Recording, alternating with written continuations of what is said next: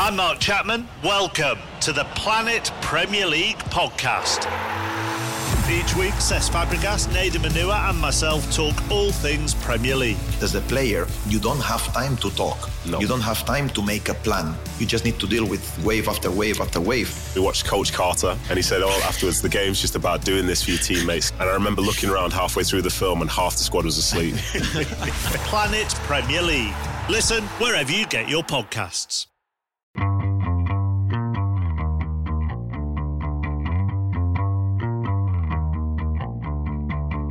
Hey, everybody, this is Richard Deitch, and welcome to the Sports Media Podcast. My producer is Patrick Antonetti. Let's file this under emergency podcast, as I think, unless you are living in a cave somewhere, you are a sportsman, you know that Vince Scully passed away last night. Unquestionably the greatest baseball broadcaster of all time. In my opinion, the greatest sports broadcaster of all time. And then I think you really should extend it further. So probably on the Mount Rushmore list of the greatest American broadcasters of all time, and whoever else you want to put up there with Edward R. Murrow, Cronkite, etc. The guest for this emergency podcast is Joe Buck, and there really are few people who I think would be better situated for this kind of emergency broadcast. I don't really have to introduce Joe Buck. One, he's been on this podcast many times. Two, you know who he is. But just to give you his baseball background, Joe Buck called 24 World Series, 22 MLB All-Star Games. He's a local radio and television announcer for the Cardinals from 1991 to 2007. His dad, of course, is Jack Buck. So Joe Buck is really like sort of one of the linear connections to Vince Scully and can truly understand the impact that someone like Vince Scully had, given how many national games that Joe has done himself. Obviously, you also know that in March of 2022, he signed with ESPN, and he and Troy Aikman will be the broadcasters from Monday Night Football. We'll have those conversations at another time. And really pleased to be joined by Joe Buck. Joe, thank you. It's a sad day, but also a day I think we want to honor Vince Scully. So thank you for popping on real quick. Yeah, no. And first of all, I agree with everything you said regarding where he sits or stands among the greats of all time. And you're right to not limit it to just sports.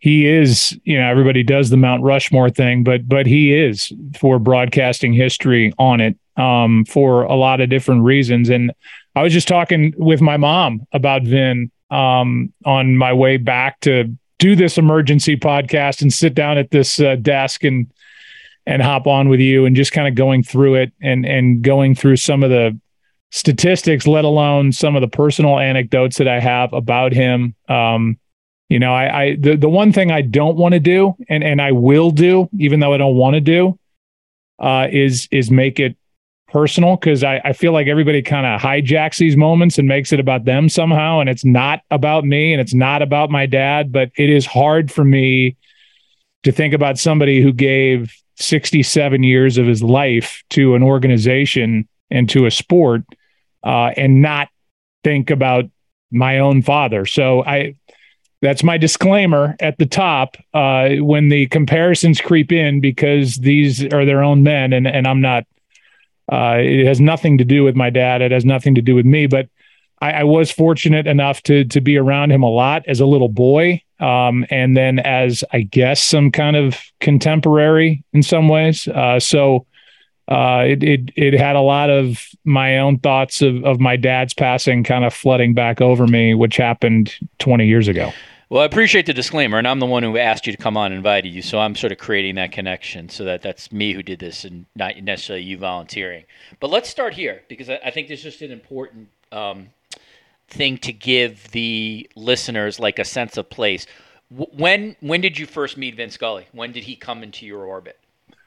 Well, could I pick the day? No, and I know that's not what you're asking me, but if I was everywhere that I was with my dad when I was a little boy, I had to have come across him when I was one. And that's not overstating it or less than one. I remember being around him as a young man. Obviously, don't remember the first time I met him, but I grew up in the back of the Cardinals broadcast booth, and then as I got a little bit older, grew up in the back of the visiting radio booth in stadiums all across the country, which included a lot of Dodger Stadium and being around that press box. So I guarantee you he saw me when I was less than 1 year old. But I remember being around him and knowing, just because of his presence and my dad's reverence for him and their friendship, which wasn't close. I'm not going to sit here and overstate that. But reverence for Vince Scully, that I was aware of him when I was, a little boy. One of the things about Scully that you hear from all sorts of broadcasters in particular is just sort of how generous he was with his time and with people. You don't want to make someone a saint, because no one is a saint in real life. That said, this thing about him, at least a dozen broadcasters that I've talked to in the past about Vince Scully, is that he would have time for broadcasters just to talk shop, to talk about, he understood who he was, but he was not, how do I sort of phrase this? But he was not so big that he could not converse with whomever that was. And at a certain point, and certainly when you're the World Series caller, as you were, Joe, you can probably interact with Vin. But I don't know, do you have memories of being 18, 19, or 20, like before you became known nationally, where you might have talked to Vin or conversed with him? Because his reputation is such that he would kind of talk to anyone.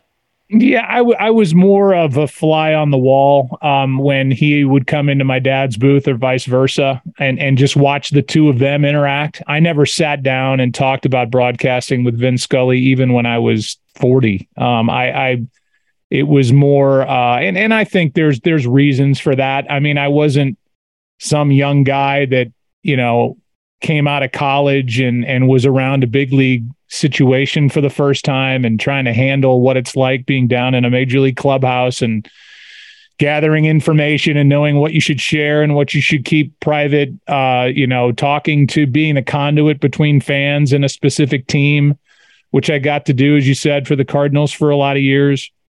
I think he was aware that I had kind of my own master's class, driving to and from the park on Cardinal charters at the breakfast table with my own dad. So it was not like, let's talk broadcasting. I think it would have been awkward, because I as a younger guy, I don't think I ever would have been around him. Now, I was later in life, but I don't think I would have ever been around him when my dad wasn't there. So I don't think he was trying to hijack that. And if I had a question, I would go to my dad, but I kind of lived it. So, but I know who you're talking about, guys like Brian Anderson and Joe Davis and different people that, especially Joe, who stepped into kind of those shoes and had to navigate what that was like, filling in for, the all-time great. So, those are the stories that tell you what he was all about, that, he there's no way somebody like Vince Scully could be threatened by Joe Davis or anybody, but he wanted to give everything he had to whoever was following in his footsteps. And in particular, it was Joe, and he welcomed him. He talked to him. That's your story to tell with Joe. But I know from talking to Joe Davis that Vin was very good to him, which it didn't have to be that way. And it was, which tells you everything you need to know. Joe, what to have Jack Buck and Vince Scully sort of together in a room or on a broadcast is unbelievable. I know this is hard for you to sort of be objective, given that you are Jack's son, but this would be, again, for a baseball fan, like two iconic figures conversing. As a fly on the wall, what do you remember about your dad and Vince Scully just sort of going back and forth? I think the first thing that comes to mind is how different they were. Vin... I could describe Vin from my own measure of distance as opposed to my dad. My dad was, how do you say this? My dad was kind of a little more gruff. My dad was the guy that was in the press box lunchroom, like telling jokes that probably weren't appropriate, and thinking about what bar he was going to. Not in a bad way, but to go hang and be around. Whoever, manager, player, other broadcasters, sports writers, umpires, whatever. Vin was not that way. Vin, at least in my, all I can give you is my experience. Vin was a much more private person. So, you know, you're talking about somebody obviously in Vin that bridged the gap between Brooklyn and LA and was there to describe Dodger baseball to this great little hamlet in Brooklyn, and then made the switch to you can't get any bigger than Los Angeles, and became absolutely beloved as he described Dodger baseball. And I'm sure in many instances educated baseball fans on you know, what the game was really all about and what a baseball fan should or shouldn't be listening for when they were listening to a broadcast. Or you can, the cool thing I think you can always hear with a team's local announcer is, without even knowing the score, and this is, you know, a long time ago when people were living and dying by the radio, you could almost tell if the team was winning or losing by the tone of the voice of the person calling the play-by-play. I could with my dad. I could with Mike Shannon, his longtime partner, if I just flipped on the radio. And I'm sure Dodger fans could tell just by the spark or the, you know, the different feel that a broadcast would have if the Dodgers were trailing. But you know, they were just different type people. And I just remember, you know, he had his own lunchroom in the Dodger press box toward the end. His best friend was Billy DeLury, who was a longtime traveling secretary. You know, you need somebody to, as those guys would say, bum around with on the road. And Billy was his guy. He had, I think, a good relationship with players, but I think everything was kind of at arm's length. And he just kind of kept to himself. And, you know, as you know, he had one of the most powerful agents in the history of agenting, Ed Hookstratton. And if somebody from NBC had something to say to Vin, they kind of had to go through Ed to get to Vin. So you know, my dad was just a different kind of guy. So, you know, you're talking about somebody who watched Roy Campanella play every day. And then in my dad, a guy who idolized and watched Stan Musial and Bob Gibson and Lou Brock, and you can go down an incredible list with Koufax and Drysdale and Wills and all these players for the Dodgers.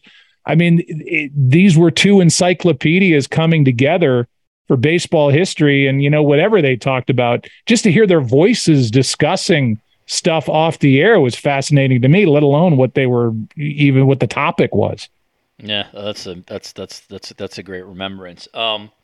Then he's probably the most famous, certainly most famous baseball broadcaster to do calls solo, right? To do calls without an analyst. You are someone obviously who's worked with an analyst, certainly at the national level, for as long as obviously I've watched you or written about you. You know, whether it's Tim McCarver or John Smoltz or, you know, whomever in Tom Verducci era, as technically or as sort of as a technician, Joe.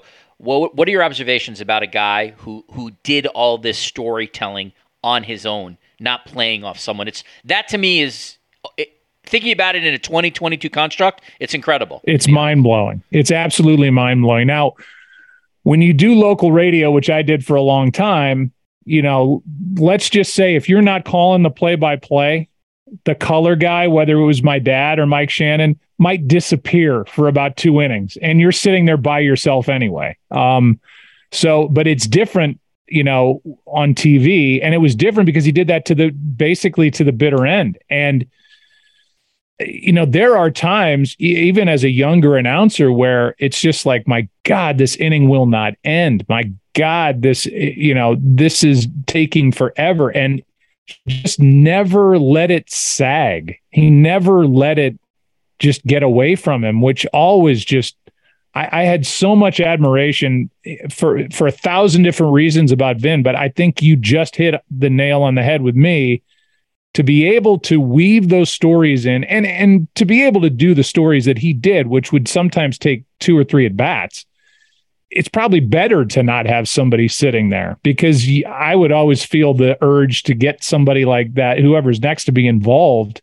He didn't have to worry about that.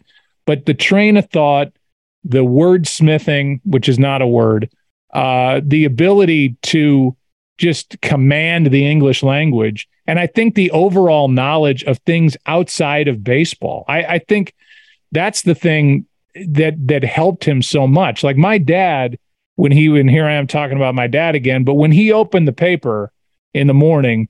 He started in the front section, went to the lifestyle, went to the classified ads, and then, oh, by the way, read the sports. I feel like, you know, for me, I'd rip right to the sports and I'd read the sports page front to back. But my dad, Vin, kind of those older guys, the guys who lived through World War II, I think they had a real thirst for knowledge about the world around them. And I think that was kind of the ace in the hole for that generation, because they had a breadth of knowledge that I certainly don't. So I'm not going to condemn anybody else, but I don't know that the younger generation has. So he can tell a story about the history of how the American flag was made in and around a John Shelby at bat, or he can tell these stories that aren't just about spin rate and exit velocity. There's more there. And that's what makes those guys so great. So that's the overall experience you got with a lot of these guys. Like, my dad was best during a rain delay because he would talk to whoever came through the booth, and it was fascinating. It was like the Tonight Show, and he thrived in that situation. Vin, the same way, because you could sit a senator down there or a scout or, you know, a rodeo clown, and they would make it interesting to talk to. There's such an intelligence there that I just don't know. Either people don't have it, or they're not willing to show it in the social media era. That's well said. Yeah. So a couple things there you just sort of keyed off. One, I mean, Vin will never be duplicated, but he really can't be duplicated in that the guys, if I'm right about this, his first year as a broadcaster, he saw Connie Mack, who was still a manager. And then his career goes to Mike Trout. So it's essentially, just think about, the guy connects to the beginnings of baseball. Yeah. Whenever Connie Mack started, you know, the modern beginnings of baseball, I should say, to Mike Trout, one of the stars of the game today. So that in itself is incredible. It kept those guys young. I saw, again, guilty, but my dad had diabetes and Parkinson's and all these things that he was dealing with. But after taking a nap, damn it, at 3:00 in the afternoon, he was in his car going down to Busch Stadium, and he couldn't wait to get there. And he'd sit in the clubhouse and he'd listen to rap music. He'd listen to country music. He'd talk to players. The Cardinal trainer would give him his insulin injection before he'd go up to do the game.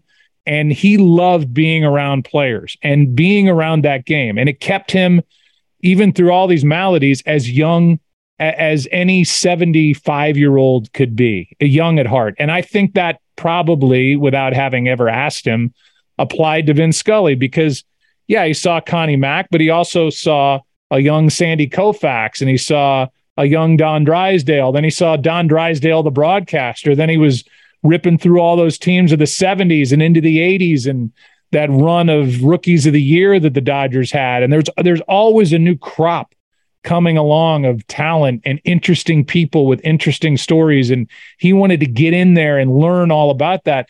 So he was on this treadmill, but he always hit the refresh button. So he wasn't stuck on Connie Mack. He was talking about Raul Mondesi and where he comes from, or Mark Lemke and how he learned how to switch hit for the Atlanta Braves. And all that new information just kept his brain churning and kept everything fresh. So it's an unbelievable way. I saw it firsthand. It's an unbelievable way for older announcers to stay relevant, fresh, and young at heart. And that's why these guys don't ever want to give it up, because they're around kids and they're telling their story. Yeah. Well, now I can't get past Jack Buck listening to Tupac and Biggie. It's true. I mean, and I would be fascinated. And he's like, Dad, what do you think of that? It's got a nice beat. You know, that's just what he would say. So you mentioned, you know, I wanted to ask you if you had a favorite Vin call. And last night I listened to the call of Koufax's perfect game in 1965, which is essentially poetry. It's like 9 minutes of pure poetry. If anybody hasn't listened to this, most younger people probably know the Kirk Gibson call, et cetera. The Koufax perfect game call it's unbelievable. It's I think maybe the greatest baseball call of all time. But you said something, Joe, that stuck with me, and I just wanted to sort of read this and have you think about it, because you totally nailed it on the sort of the commentary of the day. When Henry Aaron broke Babe Ruth's record, so this is Vince Scully. What a marvelous moment for baseball. What a marvelous moment for Atlanta and the state of Georgia. What a marvelous moment for the country and the world. A black man is getting a standing ovation in the Deep South for breaking the record of an all-time baseball idol, and it is a great moment for all of us. That's really beautiful. And I think in 2022, announcers would be scared shitless to say something like that. Could not agree more. And it's kind of a shame. Why is that? If that's the next question, I think social media, the way everybody's divided. I mean, first of all, you could read that 1,000 times and nobody should have any issue with anything that was said. I mean, it's beautiful and it's so right and so appropriate for the moment and so much bigger than the moment and bigger. It gives you the full sense of what's happening. So I agree with you 100% on both counts. It's beautiful. It's poetry. It's apropos. It's magnificent. And yet who wants to walk down that path right now and start bringing these days with social media? And it's just the way it is. And I can't fix it. I wish I could, but you know, you go back to some of the stuff that the Harry Careys and the Ernie Harwells and my dad and Bob Prince, who was really out there on the edges, you know, and Vin and stuff that they said. There were historical notes and there were things, but everybody is just so quick to react and go, wait, I heard something about race in there. And I gotta come up with a tweet and then you got to live with the fallout of something that who in the hell could have any issue with what he said there. So I agree. I just feel like we're at a different time and things.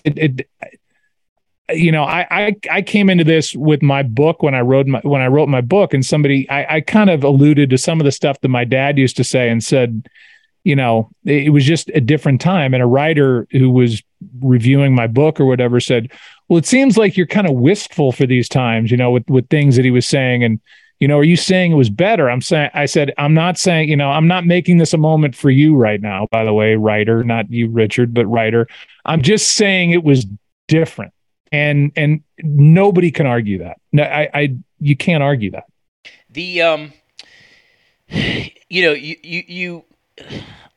was trying to figure out a way to sort of ask you this. Whatever. I'll just ask it. It won't be elegant, but you'll understand where I'm coming from.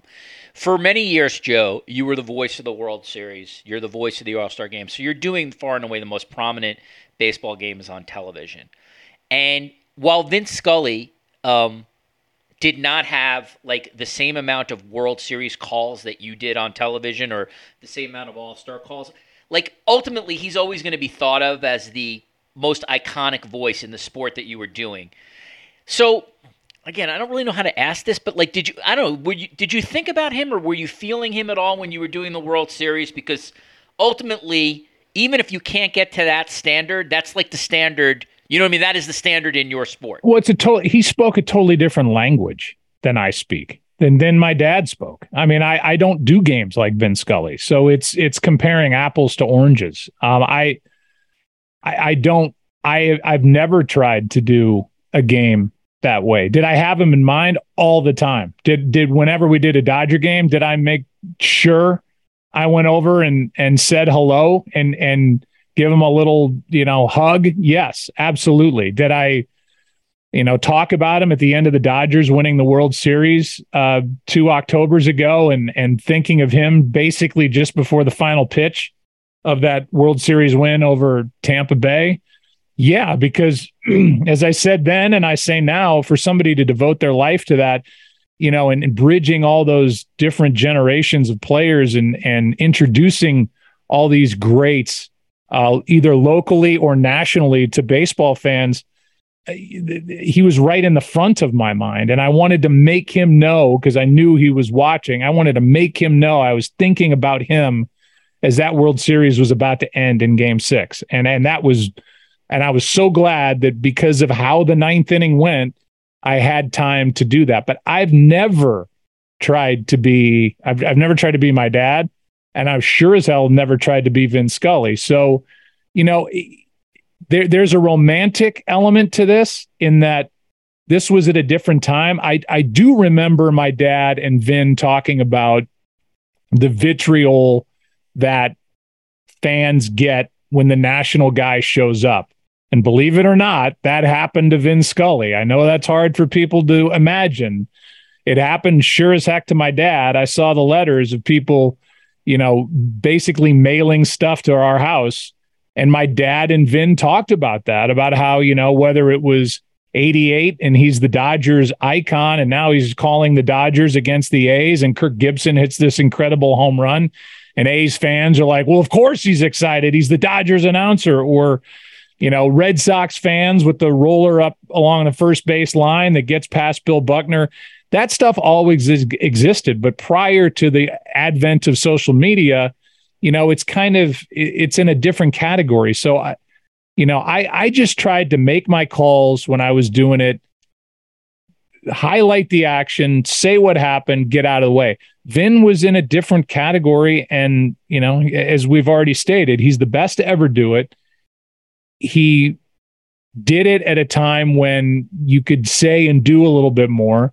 And I was well aware of that from a young age. So I tip my cap and know that I don't measure up, and that's fine with me. That doesn't bother me at all. He's the all-time greatest to do it, and that's coming from not only somebody who did it, but the son of somebody who did it for 50 years and is in the Hall of Fame. So my dad would say the same thing. One of the things I always appreciated from you, and actually Fox too here, while Vince Scully never took the offer up, you were always gracious and always very, very sort of public to say, if he ever wants to do a World Series game, we would love to have him, and I will step aside. I love many things about Scully, but the thing that was really classically Scully was that he thought it would cheapen the broadcast if a guy like him parachuted into the booth. Of course it would not. It would not, and everybody would have loved it. But it was interesting, you know what I'm saying, that he thought he did not want to be the person to do that. And I don't know if maybe behind the scenes it ever got close, but I remember talking to you about this years ago. I tried to go through intermediaries to get him to do it. And I said, you know, we'll make it as easy as possible. And for an older man, and I saw this with my dad, I saw this with others that I've worked with, being in an unfamiliar situation on national TV, I don't care who you are, is not a comforting feeling. So you're talking about somebody coming in. This is why I think he didn't really want to do it. You're coming into a completely foreign situation. And now somebody's talking in your ear. You have no idea who the hell that is. You're working with director that you don't typically work with. And you're working with an analyst that you've never worked with and what have you. But just that voice and that cadence and that rhythm and that ability to just weave stories in and whatever would have been so great. And I would have left. If he showed up ever and said, I'll do an inning, I would have been in the lunchroom watching it. I wouldn't have been hovering. I would have been gone. And I went through a couple people, a director that he worked with, Steve Bime, who did golf with us at Fox, other people, heck, Brad Zager, I believe I talked to, who was my most recent boss at Fox, one of them who worked with the Dodgers and was close with Vin. I'm like, we're not making this a circus, but people want to hear you on national television. I'm 53, so it's hard for people of a certain age to believe that at one point in our history, the only games that were on TV every day were TBS and WGN. So Cubs, Braves in reverse order there. And if your team showed up on the game of the week and Vince Scully and Joe Garagiola, for me, were talking about the Cardinals and Ozzie Smith and Tommy Herr and all, you know, the guys that I grew up watching and knew. And I was planted in front of the television. I didn't go to the ballpark those days because I wanted to watch those guys call the games. And that it's just so different now with all these games that are on. But I was like, if I could somehow, because I saw it in my own home, pay homage to somebody who is that great and let them take my spot, man, that would be, in the weirdest way, one of the highlights of my career. And so people are like, oh, you don't let Vin do it. You know, people in LA would write that to let Vince Scully call an inning or call a game. I'm like, yes, please. I was not, I was hoping for it, but it just, I understand why he didn't want to do it. And I just wish he had. Yeah, Sam, I appreciate that the context of that. That's interesting. I have three more for you before I let you go. Anything in your home that's from Vin? Some kind of memorabilia or anything like that that stands out? No, I wish. You know, that's probably something that I should have done, considering how much I was around him as I said, as a young boy or as a contemporary. I remember one of the first games that I did with Tim on Fox. It might have been our first game over the air. It was at Shea Stadium. It might have been our very first game that he and I ever did in 1996. And Tim said something on the air about Vin not being there. It was Dodgers Mets, and Vin was there. And so Tim was wrong. And either a note came into the booth or Vin came into the booth. It was like, hello, Tim, I'm here. And Tim was like, I said earlier that, and I'm not going to do my Tim McCarver impersonation, but what he said, and I'll never forget it. I said Vince Scully wasn't here. Mea culpa, mea culpa, mea maxima culpa. And he was like, he is here. He's here at the ballpark. And then we show Vin and whatever. But I wish you hadn't asked me that, because I now wish that I had him sign something, you know, to me or us or, you know, whatever, but I never did. Do you recall the last, like, sort of significant interaction you had with him? Yeah, it was in the media lunchroom at Dodger Stadium. Came up and probably freaked him out by giving him a hug. Yeah, I just said hello. I kind of left him alone. I don't know. I felt always like I was intruding, and maybe I was, maybe I wasn't.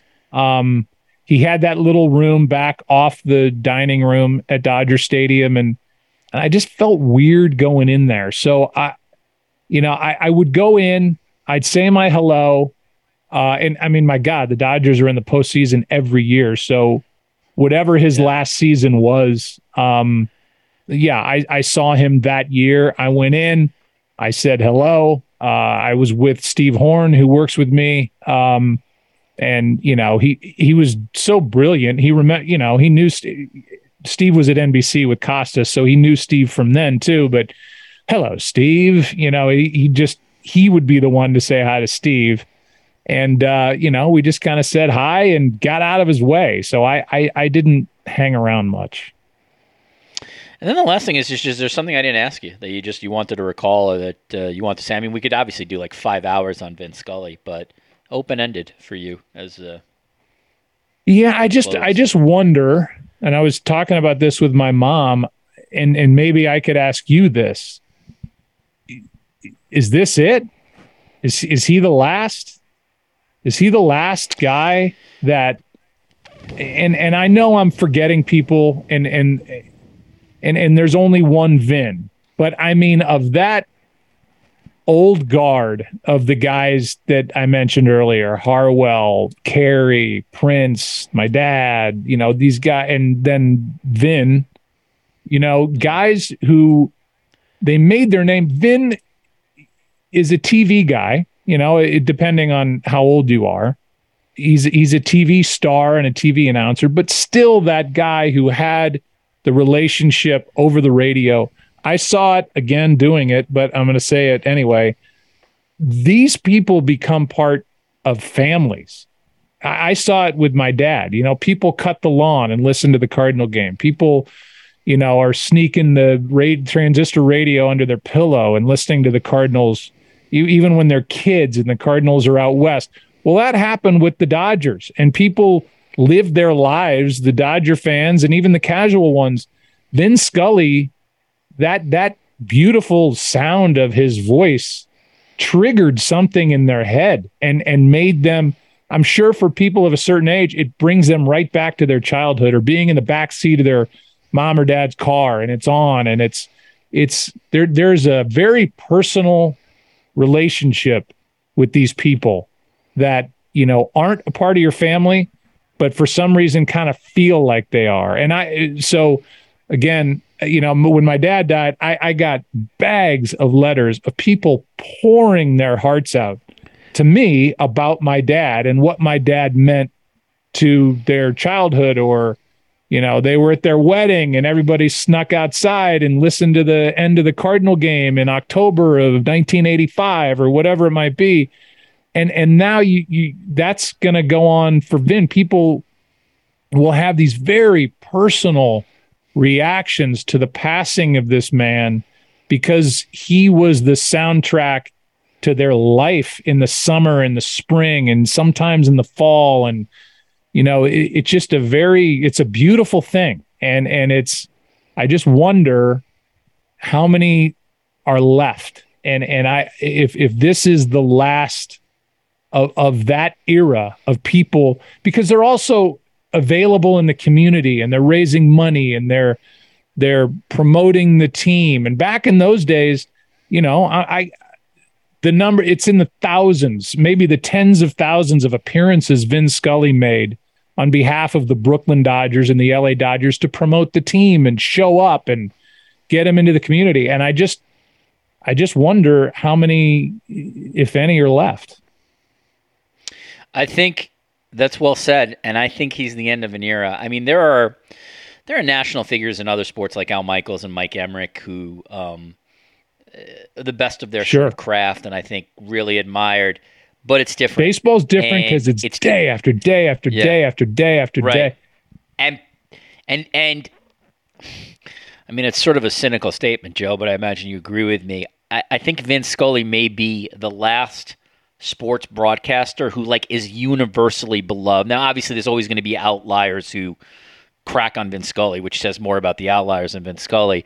But I don't know if that's longevity or his brilliance or that he, like you said, sort of represents a time past. But it does feel like some kind of era ends with Vin. I agree with that. I agree with that 100%. Yeah, I just there's no one. I mean, Charles Barkley, you can make the argument, is the most famous sports broadcaster alive today. Like, if that as a weird sort of sentence, but I think that's probably true in terms of name recognition or identification. And it will be different. And it just, there's not going to be, you're not going to feel the way about, I think, anyone else nationally as what we're seeing with Vin. So in many ways, I agree with you. Like, yesterday felt like the end of something. Because it happens, it means more, I think, this is just my opinion, locally to Dodger fans, as much as we all miss the time. And this is somebody who did a bunch of World Series.